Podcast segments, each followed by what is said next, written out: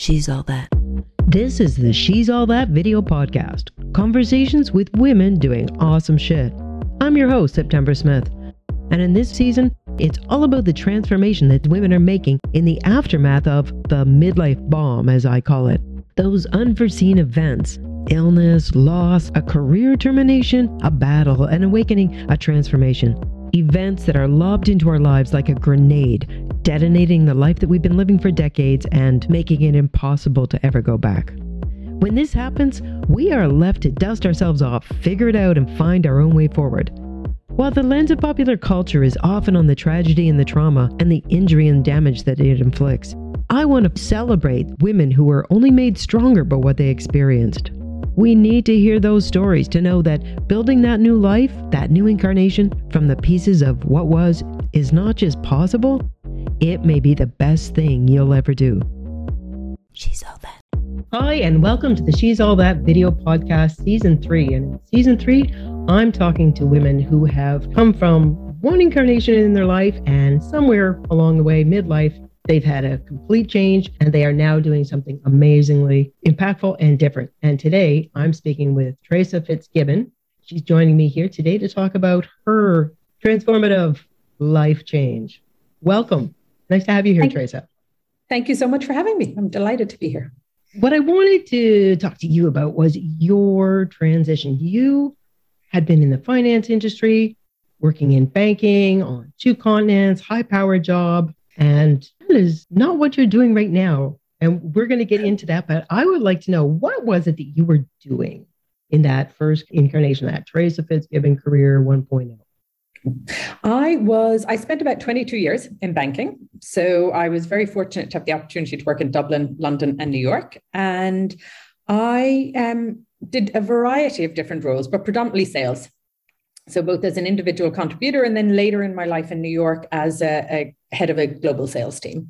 So as you can imagine, pretty high pressured, long hours, a lot of travel. Um, I don't think anybody warned me moving to the US quite how much travel, but also I, you forget sometimes the distance you have to cover. Right in London, it's it's an hour flight to Dublin or to Zurich or to Paris versus uh, you know four or five hours to get from New York to the West Coast potentially. But uh, that was that was my previous life, as I like to call it. So, whether people have heard of it or not, uh, the situation of the number of women in finance, in banking, mm-hmm. are we at a situation where it's pretty much 50 50 now? Uh, nowhere close, unfortunately. Um, you know, if, if you look at you know, all the banks have slightly different titles, but if you look at up to sort of what we would call in banking industry VP level, it's pretty much 50 50 men and women. So that tends to be somewhere between five and 10 years into your career, you know, grad student, etc. tends to be fairly representation. Um, However, once you move up to the next two grades, which are really director and the managing director, that's where the numbers start to fall off quite significantly. And you know, it varies by bank, but on average, at director grade, you're sort of talking more somewhere between 60 40 slash 70 30 men and women.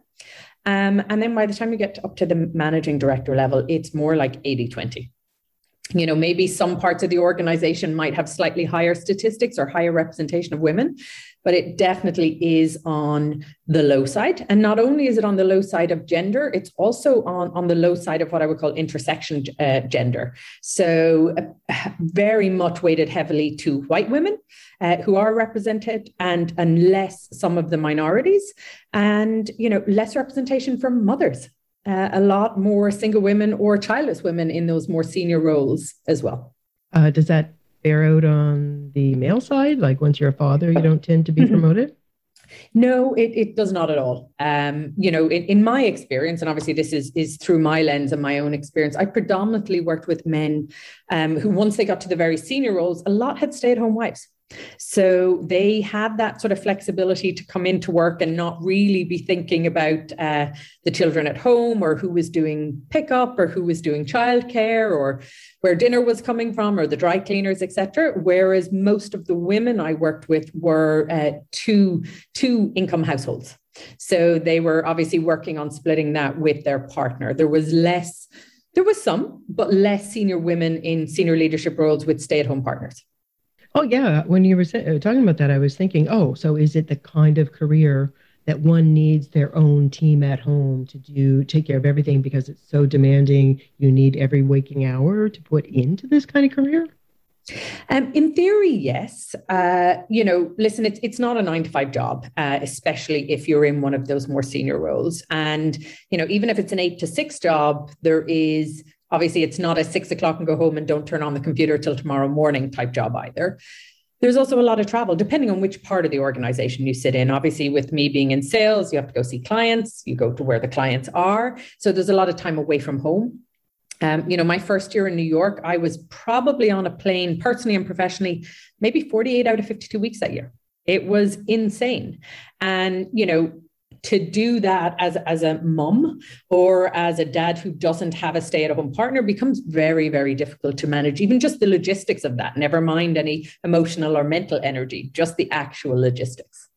So the question occurs to me um, over the last 20 months, there has been a curtailment of our ability to do that sort of thing. So has the financial industry crashed? Like people can't be on planes 48 weeks out of 52. So have they learned a new way of doing it?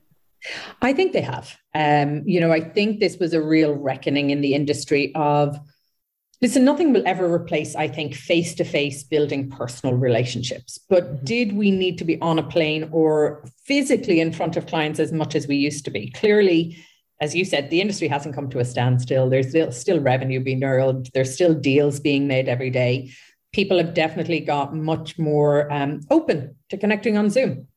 Um, you know, when I was still in banking pre COVID, that was really, really difficult. There was a lot of firewall issues, right? As in, you know, between corporates and the banks, we don't want to necessarily um, allow you behind our firewall or vice versa. There was a lot more concerns, I think, about the security of Zoom. Some of those have gone away over time. Um, but there's, you know, there's such a, a, variety, whether it's Zoom, whether it's Microsoft Teams, whether it's uh, WebEx. I think every organization has sort of found their feet a little bit more on, on moving away from the need to be in the office or, or physically in front of clients all the time. So that might actually help the situation somewhat, but more about you. So mm-hmm. that is what you were doing. Yeah. You were, and I mean, you were climbing the corporate ladder. You were yep. really making strides in the world of finance. Yeah. Obviously, that you were recognized and sent to to America to be doing this. So what happened? What was the event, or I don't know, the series of events that was a pivot point for you? And was it a pivot point, or was it more drawn out?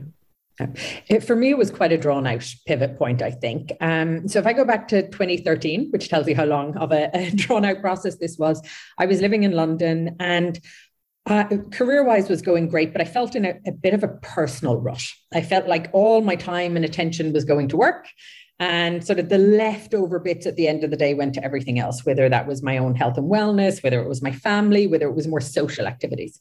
So I got this opportunity to move to New York at the end of the year and end of 2013. I thought, this is fabulous. I'm going to go to New York and totally change everything. And got to New York and I got about a year in and I realized I basically replicated my London life in a different geography. And I, I really had this aha moment, I suppose, of why did I believe that being the person I am, just by changing geographies, I would change the way I behaved? So I really had that aha moment of, you know, everything in between my ears, the way I think, the way I talk to people, the way I prioritize my life remained the exact same. I'm just now doing it, you know, three and a half thousand miles away. So that actually led me on a journey of getting a life coach myself. I felt I needed somebody external to my industry to help sort of get me me through all of these thoughts that were going through my head. Why why was i living my life this way? Was it the way i wanted to live my life? What changes did i want to make? And thankfully somebody to hold me accountable to make some of those changes right? Because it's very easy to say i want to do it. But you know we all sort of revert to our old habits our old behaviors our old routines. And so most of 2015 I, I worked with that coach and i had phenomenal results. And I've always been fascinated with the psychology of, you know, why are some of us glass half full and glass half empty? Why do some people achieve every goal they ever set and others don't? And that made me decide I was going to off, go off and actually train to be a coach myself in 2016. And I had what zero departure. yeah, but I know departure from what you've been becoming doing. a coach. no yeah. intention. I did this part time while still holding down my full time job. I just enjoyed it. Uh, but honestly, if you'd asked me back in 2016, there is no way I would have predicted the future and said I would end up coaching.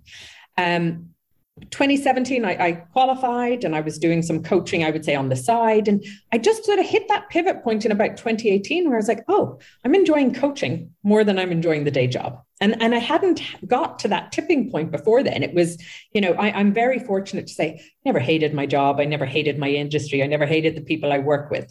So I think because of that, it was a very fluid, ongoing, you know, my subconscious working behind the scenes, changing my priorities.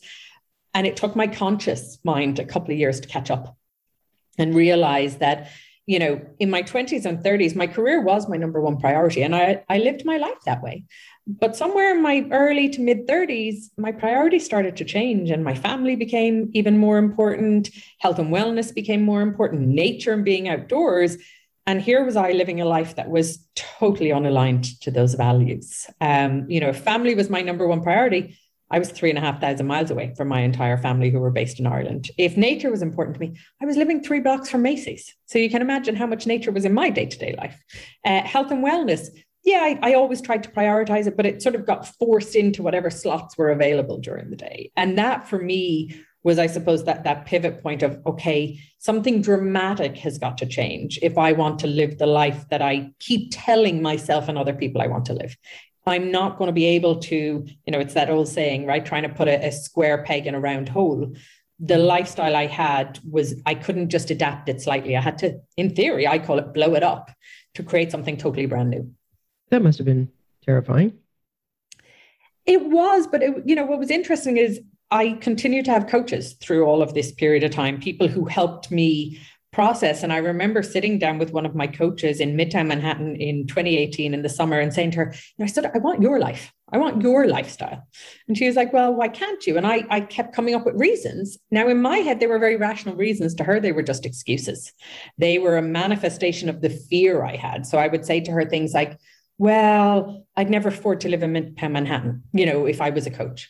And she would throw back at me, Well, do you have to live in Midtown Manhattan? I was like, Oh, I suppose not. That's because of my job that I currently live there. And she was like, Or I was like, Oh, I can never make the same money. And she's like, But do you have to make the same money if you don't live in Midtown Manhattan? Or what belief system do you have that says you can't make the same money as a coach?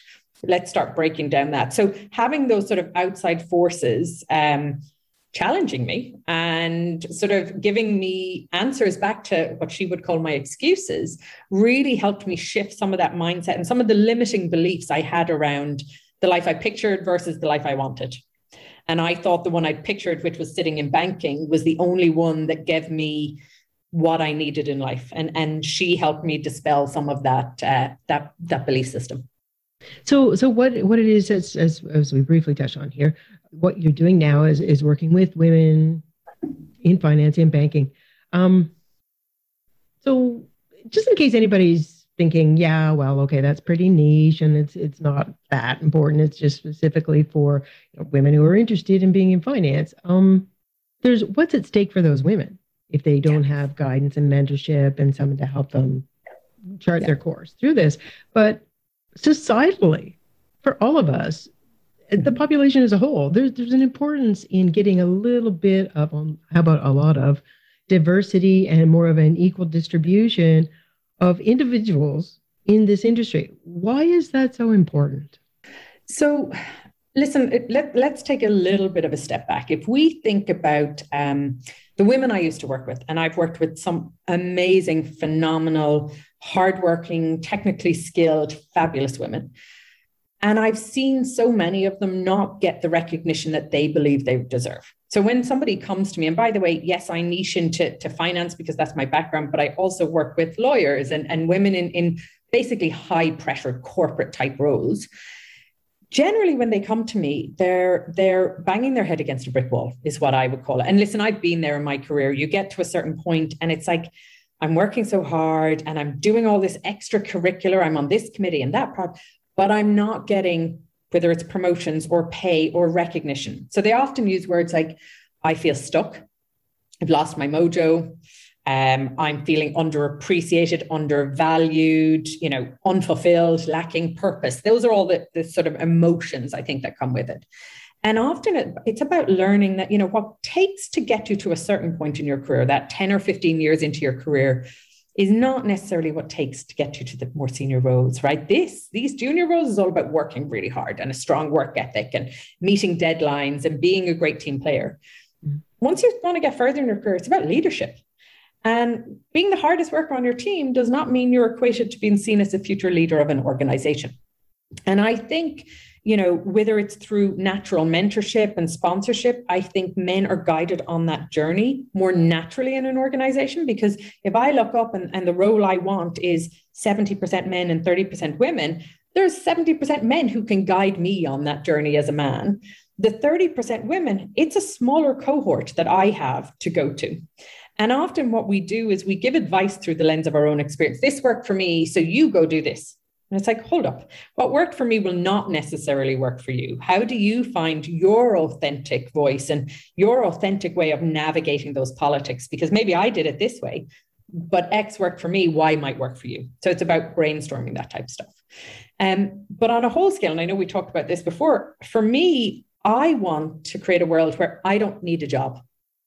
I work myself out of a job, right? Because I think if we can change societal conditioning for young girls as they start their path in life, we will end up with young women and, and older women who don't need my services because there is a society that we live in that values women as highly as it values men, that it values the traits and men and women, right? Gender intelligence shows we innately are different. That doesn't mean one is good and one is bad. It doesn't mean I'm saying women are better than men, but we want a society that basically appreciates the values we both bring to the table. And all of the research shows, whether it's you know based on employee satisfaction, whether it's based on your revenues, your numbers, the more diverse voices you have at the table, the better the results as a company are. Yeah, right. Yeah, so that's who, who doesn't out. want that? Yeah. Mm-hmm. But you know, this is where unconscious bias plays in. And often when I say unconscious bias, people immediately think, oh, you know, she's off about how men have unconscious bias on women. And, and that's not my message. My message is every single one of us has unconscious biases. That's we the whole point. They're encoded in the same society. A hundred percent. And my, as a woman, I can have unconscious biases against other women. Think of how many times have you heard in the last couple of years, oh, millennials. That's an unconscious, well, it's actually a conscious bias if you actually pay attention to it, or ageism, or sexism, or race, or religion, or sexual orientation. They're all in that mix. But what we need to be doing is bringing awareness to that and going, listen, and, and I've been a victim of that, by the way. I ended up with a team that was predominantly women. So I now look back and go, oh, where did my unconscious biases play in that I built a team of women similar to me? Because one of our unconscious biases is, is likeness. It's easier to work with people who look, behave, act, have similar backgrounds to us. It mm-hmm. takes a bit more of a challenge to have a team that's diverse because we don't immediately just get each other. We don't immediately have the same upbringings or conditionings or or skills. It takes a little bit more work, but what you get in return for that makes that work exactly. so so worth it. Yeah, I can see that from the point of view of say somebody a leader who's putting together the team. It's like, oh, I don't know how they're going to react, and I don't, and I don't. They always see it this way it's just going to be so much easier we'll get everything done so much more timely if i just have my my usual team there but then exactly. you just get the same results that you've always had and nothing changes and because the results aren't bad per se and, yeah. and it's hard to quantify what you're not getting you mm-hmm. don't realize what you're leaving on the table by not and, having that diversity. And the success of last year or five years or 10 years ago, to you, that's success. So if you keep get replicating that, that's success. But on a wider scale, societally, globally, I mean, some uh, someone might think, well, then why, if it's so tough, why don't women just stay out of finance? I mean, what role does the financial industry, does the banking industry? That just sounds so naive to even be asking that. What role does they do they play on a larger stage that makes it so important that we have more equitable, diverse yeah. employees listen, in, in banking? we could i could talk about this all day so i'll hit the point points but suffice to say that you know right now in europe we have um, the climate action group going on right so we've got cop meeting this week yeah. I can tell you that every bank has representation sitting at that that event this week so if you think of davos and who attends davos which is you know all of the global leaders it's also all the ceos of the big global banks And listen, I am sure there's people listening to this call. You know, if we think of 2008, and um, we think of the financial crisis back then, if we think about more recent crises, um, there is responsibility on the banks, right? I mean, clearly, especially in 20, 2008, right? A lot of the activity um, was, and I know there's many that feel the banks didn't get held accountable or, or pay the price for the work that they did. However, that doesn't change that you've got a bunch of individual people within the bank who are working really, really hard and who have great ethics and great morals, right? You can't just lump finance into this big and go, finance is terrible. Now, so will diversity help address that? I, I think partly because if you are realistic about what are considered masculine leadership traits and feminine leadership traits. Now, when I say masculine, that doesn't mean they're all held by men or by women and vice versa. Mm-hmm. But masculine leadership traits are considered things like um, very decisive, risk taking, when you look at more feminine leadership traits, it tends to be more empathetic, more humble, but it also tends to be less risk taking. So I think the more voices you have at that table, and of course, I'm going masculine, feminine, there's non binary, there's every version under there. So I don't want to exclude mm-hmm. anybody. The more voices you have at the table, if I've got one person advocating for risk and I've one person advocating to not take the risk, at least the conversation becomes much more nuanced, much more detailed than just one person going, let's do it, right? The return of the risk is, is worthwhile. Um, and I think everything in life is, is a risk reward return, right? You know, COVID, I think, has been a prime example of that. Here's what my risk is. Here's what my reward is. Am I mm-hmm. willing to take that risk? And, and let's be honest, the answer today might be different tomorrow and the next day. But getting more women, more diversity, across just not just gender, but all the other the, the other sort of minority life experiences, groups. perspectives. Life experience and perspective. And if you think of, of women today globally, because we're talking about the societal conditioning, right? Think of young girls.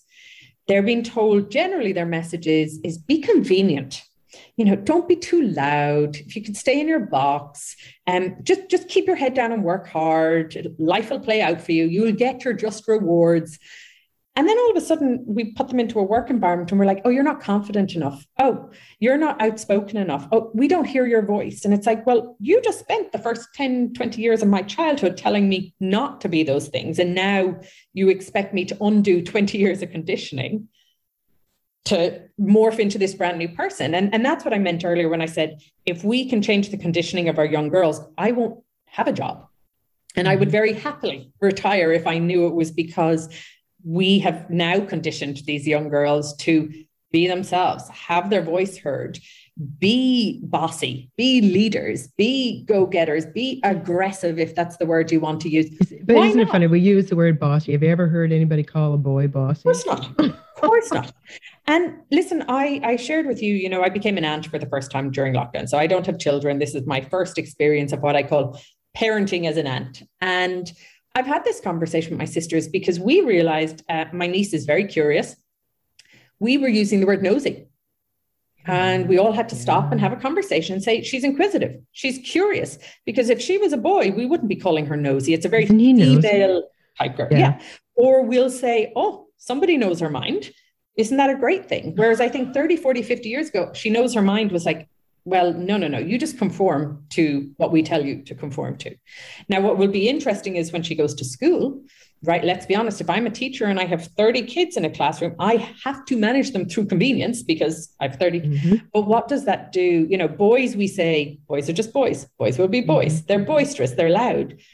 But we expect a totally different behavior from our, well, our young You kind of hope for that convenience of at least 50% of the class being more malleable and manageable. Yeah.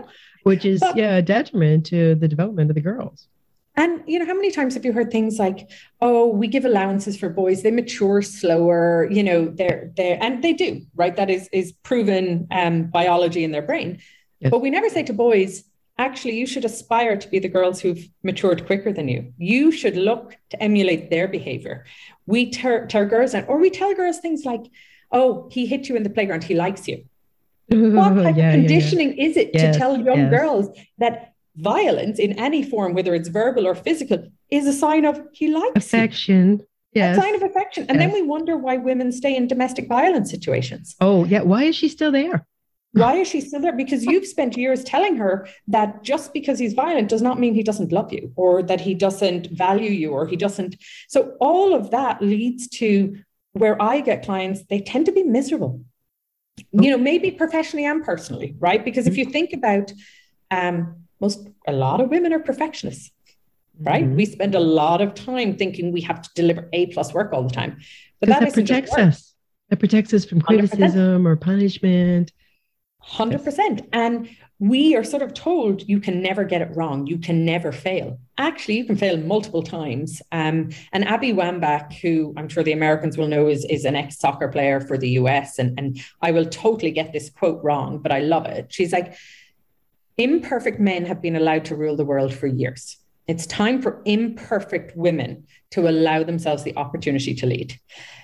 Perfection is not a prerequisite to, to leadership, but it, it's not surprising that you believe it is. And that yeah. her message is basically like, you know, if we look at the political scene, how many men do we have ruling countries across the world who have failed at times, who have made mistakes, and who have been forgiven and overcome them? But where's the bar for women? What bar do we think that we have to cross the hurdle of before we're allowed to compete? Well, I, I kind of have to think that that's because there's just this subconscious underlying belief that oh, she probably can't do this. And as soon as there is mistake, see, see, okay, bring a bring a guy back in. But that's exactly that. Men are allowed to be imperfect. And it doesn't stop them going after whether it's CEO of a company, whether it's a president, whether it's a senator, whatever. But it's like, but women have a higher bar to, to hurdle past. And I suppose the work I do with women is trying to break down some of this societal conditioning to say, you don't have to be perfect. How much misery is coming in your life from holding the bar up here, not just as an employee, but maybe as a wife, a partner, a mother, a daughter, a sister, or whatever. When the bar is up here, it's unattainable. Perfection is unattainable for anybody. How much time and energy do you waste? And emotional energy, which is exhausting, by the way, of beating yourself up because you didn't reach the bar. And what you do is you double down and put all your energy into reaching the bar. But actually, my message is the bar is in the wrong place. The bar needs to be significantly lower to be realistic. And, you know, when I talk to these women, they tell me what they're achieving in life, and I'm blown away. And all they are focusing on is what they're not good enough at. And you know, my wish for them, and I've said this to a client last week, is my wish is that you could start to see yourself through the lens that I see you through. And the lens I see you through is you as a Wonder Woman. But the lens you see yourself through is I only spent two hours with my kids today, not three. I only worked 10 hours, not 11. I got 19 things on my to do list done, not 20. I, you know, and that lens needs to change. We need to start giving ourselves credit. And by the way, a lot of it comes because we compare ourselves to other women and we think they have their shit together and it's us who doesn't. But well, actually, social media doesn't help that. I would love to see what the breakdown is, you know, when it comes to the because we know just recently with the the whole whistleblower thing from uh, Facebook, with mm-hmm. the um, I sorry I forget her name right off the top of my head, who who had said that Facebook knew that Instagram was actually having a negative impact on the emotions yes. and the and and the, the well-being of young women. Do yeah. guys get the same? You know, like as you say, they're comparing themselves to other women. Like, oh, she's doing so much more. Do do men have that same phenomenon? I wonder. I think they do. I think, you know, when you you think when imposter syndrome started to be talked about, it was very much a women's thing. And I hate using the word syndrome, by the way. I use imposterism. Yes. And the reason being syndrome makes it sound like it's your fault. You've yes. done something wrong. You need to fix yourself.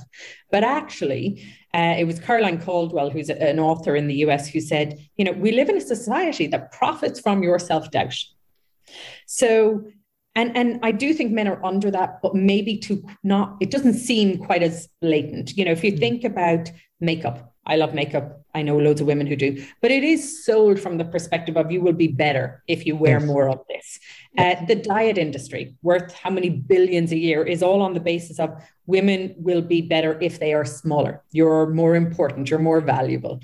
Um, you know, when we talk about intersectionality of, of gender, anybody who is of, of a larger size. There's an extra prejudice. So you get a prejudice as a woman, then throw in that maybe you're of a larger size. You face, face a second prejudice. I, right? I mean, bit off topic here, but I think that that is more of a woman thing because I mean, I, I keep telling you how many times I've seen, you know, I mean, women getting ready to go out and, mm-hmm. you know, like fuss, fuss, fuss, guys middle aged guy, balding, pot belly, yesterday's shirt on. Perfect. Looks in the yeah, mirror right. and walks out the door. So I think, it yeah, is. there's a bit of a difference. Well, and, you know, the research shows as well that we don't buy or we don't behave for pleasure. We actually behave to avoid pain, right? So if you think, um, I want to go to the gym and I want to because it's a good workout and I feel good. And it, that's not what motivates most people to go to the to the gym. It's to avoid the pain, and the pain could be a physical pain, it could be an emotional pain, it could be I don't want to look like this anymore. And I'll be the first to say I I've never had an eating disorder but I've spent years and still struggle with disordered eating, that all or nothing approach, right? Because again, for a long time, my health, and I put it in commas, journey was about size and weight. Wasn't really about health. It was under the guise of health, but really it wasn't about health. It was about how you looked, what size you were, how much you weighed. And, you know, thankfully, there's a whole movement now about body positivity and that you can be healthy in multiple different body types. It is not, you know, and you can be very unhealthy in multiple different body types. Being yeah. small does not equate to healthy. Mm-hmm. But we as women are constantly bombarded by a women's magazine. I refuse to anymore. Yeah. Um, look at the pictures, look at the adverts. They're never about, you know, you're fabulous as you are. It's always about, uh, yeah. but if you bought this dress or if you looked that way or if you had, I mean, plastic surgery, booming industry, right? And listen, a lot of women, I genuinely believe, do this for themselves. It's not for other people, it's for mm-hmm. how they feel about themselves. Mm-hmm but something has made them feel not enough. Exactly. You you weren't born feeling I need to go into a knife and pay exorbitant amounts of money to have somebody carve up my and they face. Say, you, young girls, their confidence peaks at nine. After that, it's a downhill, right? Nine years of age is the peak for young girls because up until that point, they don't really do the comparison piece, right? They don't really look at their friends. They might to, to a minor extent, but they're not really. But that's also the age a lot of them are starting pre-puberty or you know coming into the puberty ages. And but it's not would, strictly bound with puberty. It's oh, not no. like puberty makes you feel self-conscious. No, well, no, no. Maybe to a small extent, but it, it's the, all the conditioning that's suddenly on them to exactly. start feeling that way about themselves. So yeah, you're looking at you've got clients coming to you who are they have that whole thing. Then there's the whole professional mentorship piece, as um, I think the numbers I've heard are 75% of professional men or men within industry corporations uh, report having had a mentor, where it's only 25% of women can say mm-hmm. that because for, for a variety of reasons. I mean, women haven't had that much of a population representation within industry or corporations for a very long time to have built up this tradition. So mm-hmm. people come to these professional women come to you and you've got to help them not just navigate that corporate path and their career, but also untangle this whole other emotional side of things. Do they come knowing they need this? Yep. Quite often not. Um, and quite often when somebody comes to me, they, they have a, a problem they want fixed. I have this situation, I need your help. I'm like, it's not that simple, right? I, am not the type of career coach who'll sit here and write your resume with you. I will if you need it, but that's not my my job. Mm-hmm. And when I say to women, you know, when I do a 12 week program, um, the Career Activist program, and I talk to them and I say the first four weeks is all about you and your mindset before we even talk about the corporate world. A lot of them are like, but, but why? And I'm like, yeah. but we need to understand how you see it. Some of that's going to be serving you well, some of that's not going to be serving you well. Like if we don't break down your beliefs, and figure out the good ones and the not so good ones, if we don't figure out where might you be self-sabotaging today, and self-sabotage sounds like such a horrible word, but you know, perfectionism is a form of self-sabotage because that fear of, of not being perfect means I won't do things. I won't try new things because I may not be perfect. But by not trying them, what's that leading to? Or what's that stopping me from going after? It's things like procrastination right? We all do it. Procrastination is a massive form of self sabotage. But, you know, often when people come to me, they say things like, I want you to stop me feeling like an imposter. And I'm like, well, hold up. The feeling isn't the problem, it's the thought that's the problem. Because the thought is what led to the feeling. And then the thought was created by the belief system that you have. So if we don't take those multiple steps backwards to figure out where the belief system came from, then how on earth will we ever change the feeling? It's, you know, I think people have this backwards view that the feeling is the problem. It's like, no, no, no, we need to understand the belief. So it can be a little bit of struggle to get your mind around the fact that this is Yeah. part of my coaching. Yeah. But I believe that th- that is where you have the aha biggest moments. Because if you can really start to practice not being a perfectionist, by the way, it doesn't just impact your career, it impacts your entire life. If you can quieten, and I never say silence, but quieten that inner critic, imagine what an impact that has on your life. Mhm. If you can figure out where self sabotage is showing up and, and come up with strategies to overcome it, what's the impact of that on your life? So, all of that to me is so critical before we go on to, okay, here's the politics in the corporate world. Let me educate you a little, right? Because I've sat in the promotions committees. Yeah. I know what's talked about. I know what, what's looked at, what traits are looked at, what behaviors. But I, you know, there's no success by coaching, by the way. This is where coaching differs from training is training is here's the tools, go do it. Mhm. Coaching is no, no, no. I want you to understand it all. So, is at the end of our time together, you don't need to see me every week. We don't become this codependent relationship. You don't need to see me every week for the rest of your life. Can if you want to, but you don't have to. You actually now have the entire toolkit to go do it on your own. Yeah. And that's different from just here's a training book, follow these five Yeah. paths. Yeah. I mean, it totally makes sense. You've kind of got to unravel some of the emotions and the unexamined beliefs that have underpinned the way you've been operating to date that has been problematic. So actually you removed yourself because, you know, when I when I first heard about your journey and then how this, as I call it, Teresa Fitzgibbon career 1.0 did this big pivot and now you're doing the coaching and consulting. It's like, oh my God, we had a, a brilliant, talented, capable woman in the industry who was plowing her out through there. I mean, you, weren't the only woman, but the more representation there is, and it's like, oh, the industry lost that, but you're actually creating and facilitating. Should, should I say an army of other my other Yeah, yeah. capable, brilliant 100%. women in finance and banking that are out there forging new paths and pushing the boundaries and getting more diversity in the whole industry. asking for what they deserve, right? Because that's the big piece of it. Of listen, I, you know, you talked about that pivot point later on, and I obviously, or earlier on, I obviously shared it was a multi-year journey. Mm. But there did come a point as well where it was that realization of, oh, I can have more impact outside than I can inside, because Yeah, yeah. inside I still have my day job, right? And yes, I was mentoring a lot of, of junior women, and I was coaching people and everything. But it was side of the desk at the end of a day after a very busy and all intensive full on workday because come the end of the year, my performance was going to be judged on my job.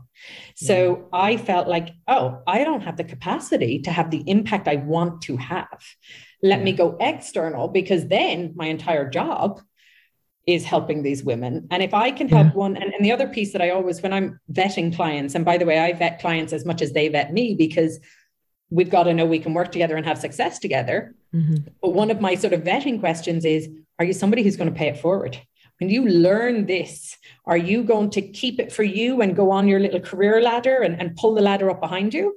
Or are you going to go on your journey to success and pull a load of deserving women and not quota women, deserving women, because they're out there behind you on that journey and with you on that journey? And that's a a big difference to me of um, historically, you know, we've had a lot of women succeed, whether it's in politics or other, but not necessarily bring others with them. And you know, I can in, in some ways I can see that there's that there's the whole conditioning, but the, also uh, I think there's always the the fear that if, if I do open things up and put more focus on helping women, then I'm going to be accused of being a one agenda politician or Mhm. leader and and see what happens. Like you know, Yep. we shouldn't have put her in that position, or she shouldn't we shouldn't have elected her because she only cares about women. It's a kind of a It is, but I think there's another motivator in the corporate world, which is, well, if there's only space for 20% of the table to be women, why would I bring a bunch of other women with me? Because maybe I'll They not might be outshine me. table anymore. Yes. Exactly. And why is there only room for twenty? exactly. And it's changing. You know, there, there's a lot of great stuff out there, you know, um, organizations that are focused on getting more women to board tables, for example, or CEOs or like the 30% club. But what I would ask people to do is, is, you know, if you're not sure if you have an unconscious bias, do a mental flip. Would I say the same thing about somebody of a different race or a different gender or something else? And we'd say the 30% club, and by the way, I'm not calling them out. I think they're doing a fabulous job. But basically what we're saying is I'm okay with 70% of CEOs being men. Yeah. That's yeah, I. I, I, do the flip too. And like, so if you flipped it and said like, yeah, I don't think we, I think we should have at least 70% women on this board because uh, uh, what's it going to be if we have any more than 30% men? I mean, men, you know, like, yeah. isn't 30% enough? Yeah. I mean, that, that like, sounds well, ridiculous when you do it that way. No. And if you think about the US, you know, graduates are, there's more women graduating from university yes. these days than there are men. Yes. So you know, uh, listen, I've been around for 20 odd years in, in the industries or, or, you know, corporate world as such. The numbers haven't changed dramatically. Yes, we have some great leaders who've maybe changed things in their company. Um, and, and listen, I've been very lucky to work for some of those banks, but the overall industry um, and, and the, the conditioning of, oh, well, women choose to stay at home. You know, they choose to exit their career. And I'm like, well, that's an easy cop out. My response to you would be what environment did you create that meant they had to choose? Yeah. What environment are you institutionalizing that I have a choice to be an employee or a mother, but not both? Because you're not creating that environment for men. You're not creating the environment for men that I have to choose between fatherhood and employee. So don't use that as a cop out. Use it as the next time a woman resigns and tells you she needs to spend more time with her family, look at what environment you've created that she had to leave her career that by the way she probably spent four or five years studying for and 10 plus years working her ass off to get to where yep. she is. Exactly. And now she has to exit that because she's been put in a situation where it's one or the other. I can't have both. But you do that as well. It's not just individual coaching. You also do consulting with companies to help them recognize exactly. when yeah. issues like this are at the heart of their corporation. Well you know, part of the research now is showing that all the unconscious bias training we've spent the last 10 or 15 years doing has had little to no impact, right? Um, because the whole point is it's unconscious, right? It's, it, yeah. yeah. I can sit here and I can go on this training and go, that makes sense, that makes sense. But if I go back to my desk and I change nothing about my behavior and I change nothing about my internal dialogue about bringing awareness, then what impact does it have? And listen, there's people out there who want quotas to force this. And I don't feel the need for quotas, or I don't want quotas because I think what'll end up happening is you have a bunch of women who then end up with more imposterism going, Am I only in this seat because there was a quota to be in this seat? And men uh, treating them in that way. Well, if versus, I could interject, it yeah. worked pretty well in Norway. It was it like, did. what, 25 years ago, 20 years ago, when they had raised their quotas and the entire world went, What are they doing? But look where they comfortably are now.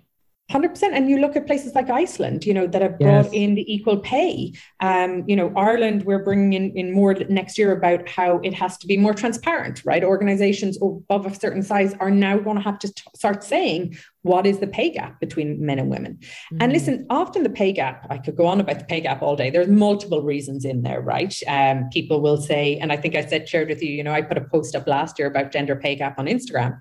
No woman, by the way, took the time to engage with that, but multiple men did. And multiple men came back at me and told me why it was women's fault that there was a gender pay gap, why it's our own choices, our lack of willingness to work as hard as men do, multiple other choices. So, what and, triggered them when it's really, I don't know, not really their problem? They're the ones benefiting. Well, they see this, it as their problem though, because this is where the insecurities start kicking in, right? We, we talk, when you talk about quotas or when you talk about more women at the table, you get men's insecurities kicked up of do oh, they think well, they're going to lose? Yes they do. And and i've had this discussion with men and i'm like well let me know how it's played out for you so far because i haven't seen a shift. I haven't seen men lose their jobs over women. Um, i haven't seen a negative impact on the representation of men at the table. I still haven't seen that growth, but it is that insecurity piece. And listen, some of it is choice, as in we've just talked about. I choose to leave the industry but I choose to leave because you forced me to choose, not yeah. because I wanted to leave. Uh, there's the other argument that women pick different industries. You know, women go into what are considered more caring type roles versus maybe into STEM, for example. However, then my argument becomes well, who decided that nurses who contribute so much to society should be paid so little? Oh, ye decide. Oh, okay. So the patriarchy decided that this is the value we're going to give to a job that is predominantly women today. But that value in no way correlates to the contribution to society that that job makes, right? So where do we start going back to the patriarchy to look at the fact that yes, more women are, are maybe going into nursing roles, but somebody someday decided that that was an underpaid industry. And you decided it was an underpaid industry because it was predominantly women and not men.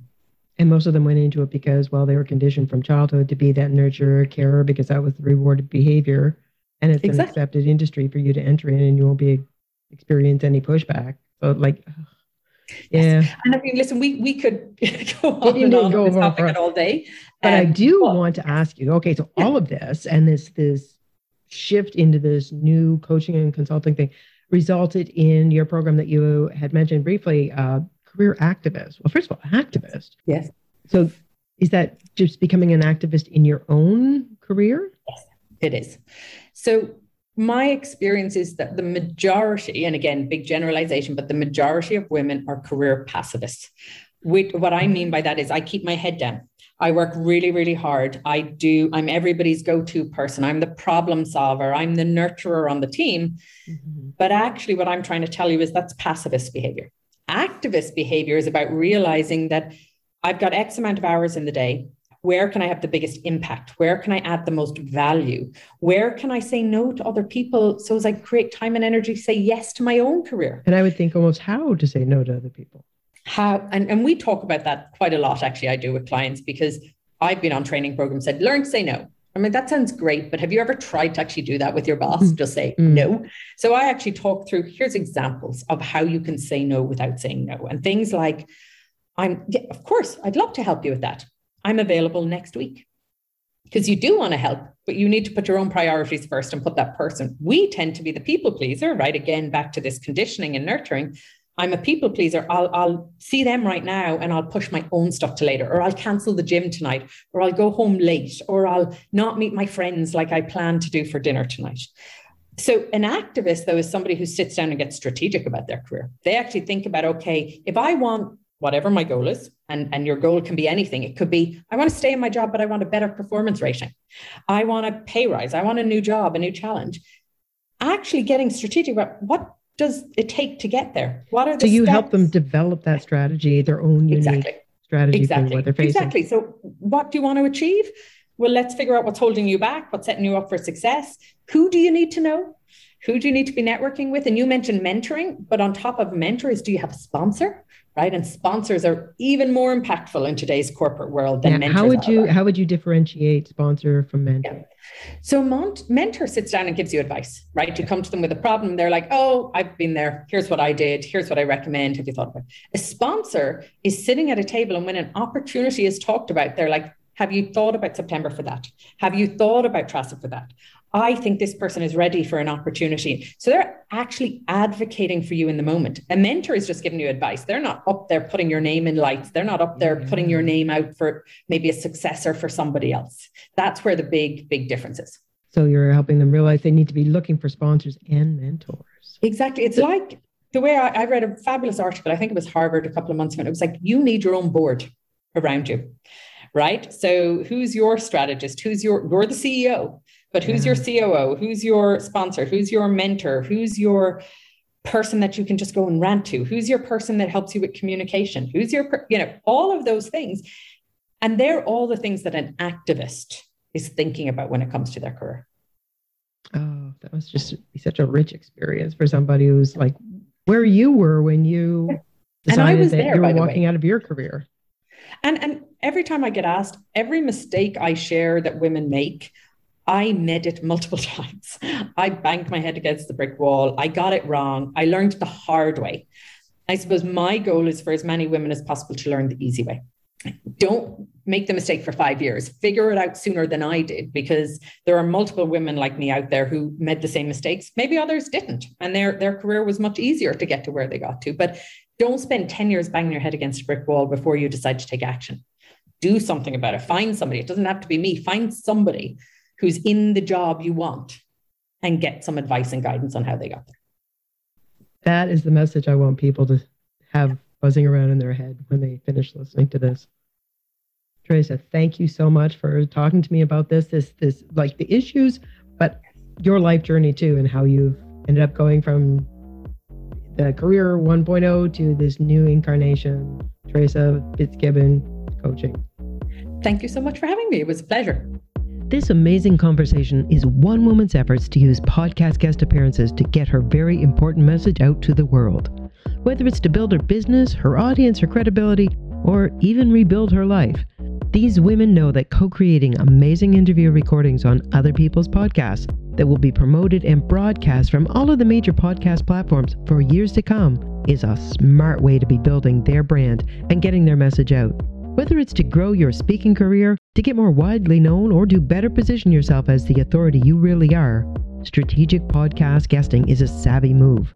We can help you figure out your best strategy and get you rapidly and effectively launched, leveraging this powerful medium.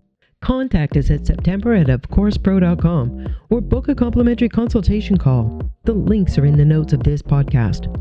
Join the ranks of people making podcast guesting really work for them. Let's get you started. She's